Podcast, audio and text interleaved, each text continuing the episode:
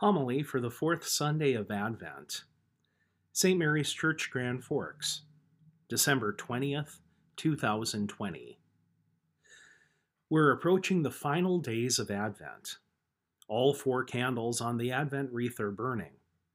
Before we come to the solemnity of Christmas and the scene at Bethlehem, it's only fitting that we take some time today to meditate on what today's gospel recounted for us. It's what set everything in motion nine months earlier the Annunciation. When I stand here at the pulpit, I have the privilege of gazing on the stained glass window around the corner from you that faces my direction, representing the first joyful mystery. And I want to share a couple of points that I draw from the image.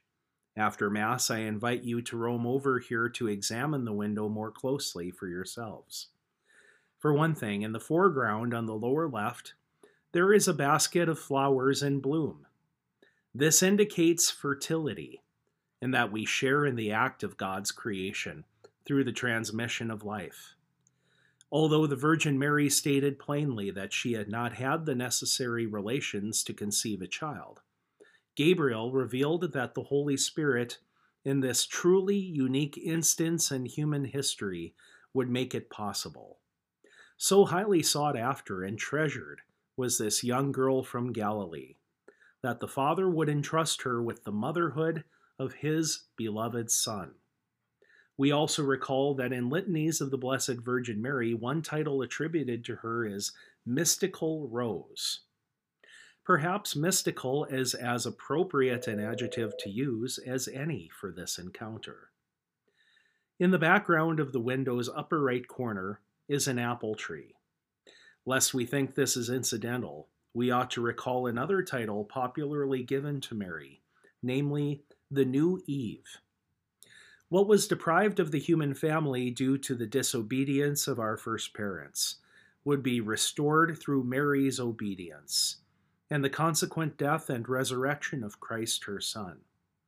Despite having physically given birth only to Jesus, Mary is the spiritual mother of all his brothers and sisters. She is the mother of the church, by means we, of which we are truly alive because of our baptism. Rather than to hungrily grasp the forbidden fruit of the tree in the Garden of Eden, we receive the fruit of eternal life with her help as the mediatrix of divine grace. I'd like to transition to speaking about someone not in the Annunciation window, but important for the Christmas story just the same St. Joseph, the husband of Mary. Recently, Pope Francis issued a brief document marking the 150th anniversary of his predecessor, Blessed Pope Pius IX, naming St. Joseph, patron of the Universal Church. This inspired the Holy Father also to declare a year of St. Joseph, in which the faithful are encouraged to gain a plenary indulgence. I'll expand on that in a moment, but let's begin with the background to this devotion. One sees numerous works of art of St. Joseph that contain the Latin phrase ite ad Joseph, or go to Joseph. The first Joseph from the Old Testament, one of the twelve sons of Jacob, was sold into slavery in Egypt and eventually jailed. God empowered him with the gift of interpreting dreams and as Joseph showed the Pharaoh what the dreams meant that were vexing him, Joseph convinced the Pharaoh to prepare for upcoming years of famine by storing a portion of grain and other supplies. Joseph's advice was so spot on that the Pharaoh made him second in command in the whole country, trusting him so completely that he directed everyone who found themselves in need to go to Joseph. As Catholics, we apply that phrase not only to the patriarch's son from the book of Genesis, but also to Joseph the carpenter from Nazareth. Why then do we urge one another to go to St. Joseph? Judging from the scriptures, it certainly wasn't on account of his speech making. Joseph may very well have been talented at rhetoric. The point is that no one really knows there is not a single word of dialogue coming from St. Joseph in the Gospels. You can look it up for yourselves if you don't believe me. His love for Jesus and Mary and his singleness of purpose speak loudly. He always acted for the well being of those he loved rather than his own advancement. Plus, several times in the Gospel of Matthew, an angel of the Lord directed him to act, and unfailingly he listened and did as the angel directed.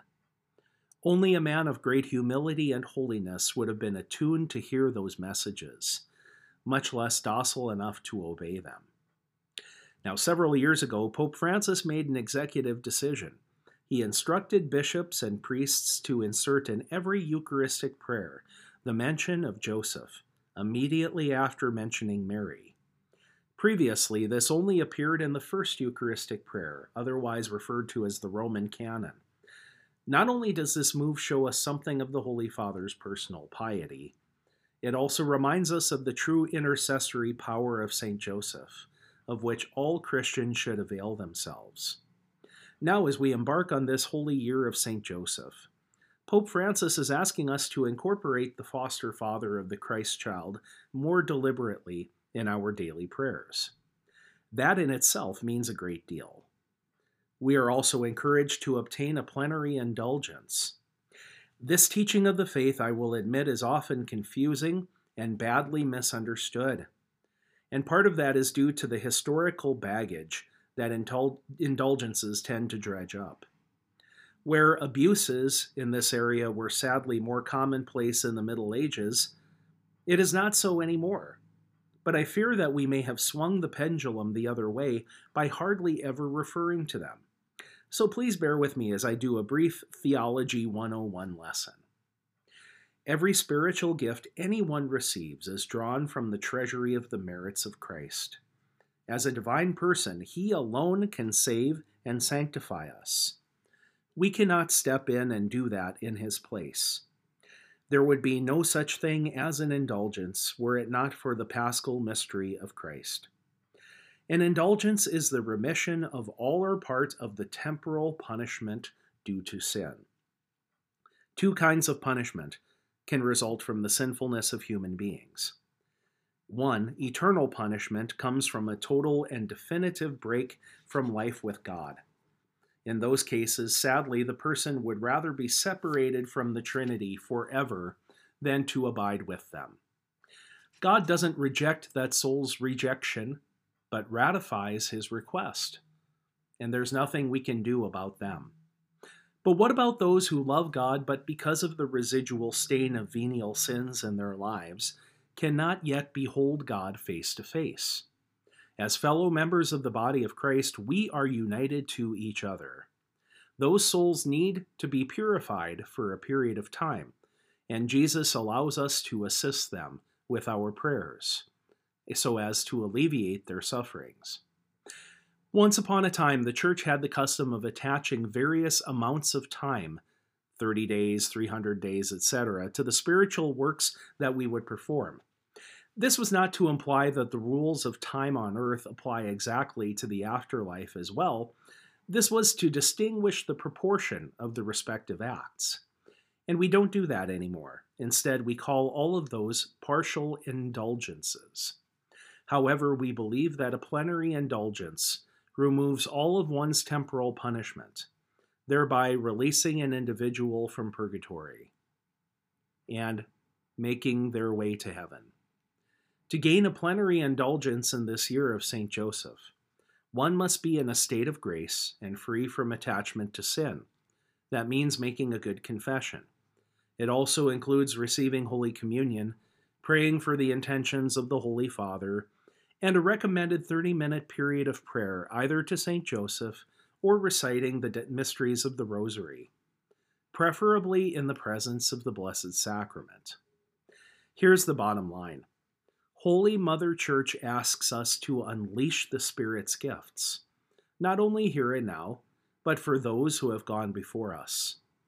As he cared so diligently for Jesus and Mary, St. Joseph wants to extend that paternal care to us as well. With Christmas on our doorstep, we are being reminded of the patron of the universal church. May his constant example of virtue inspire husbands, fathers, grandfathers, and Christians in every walk of life. Amen.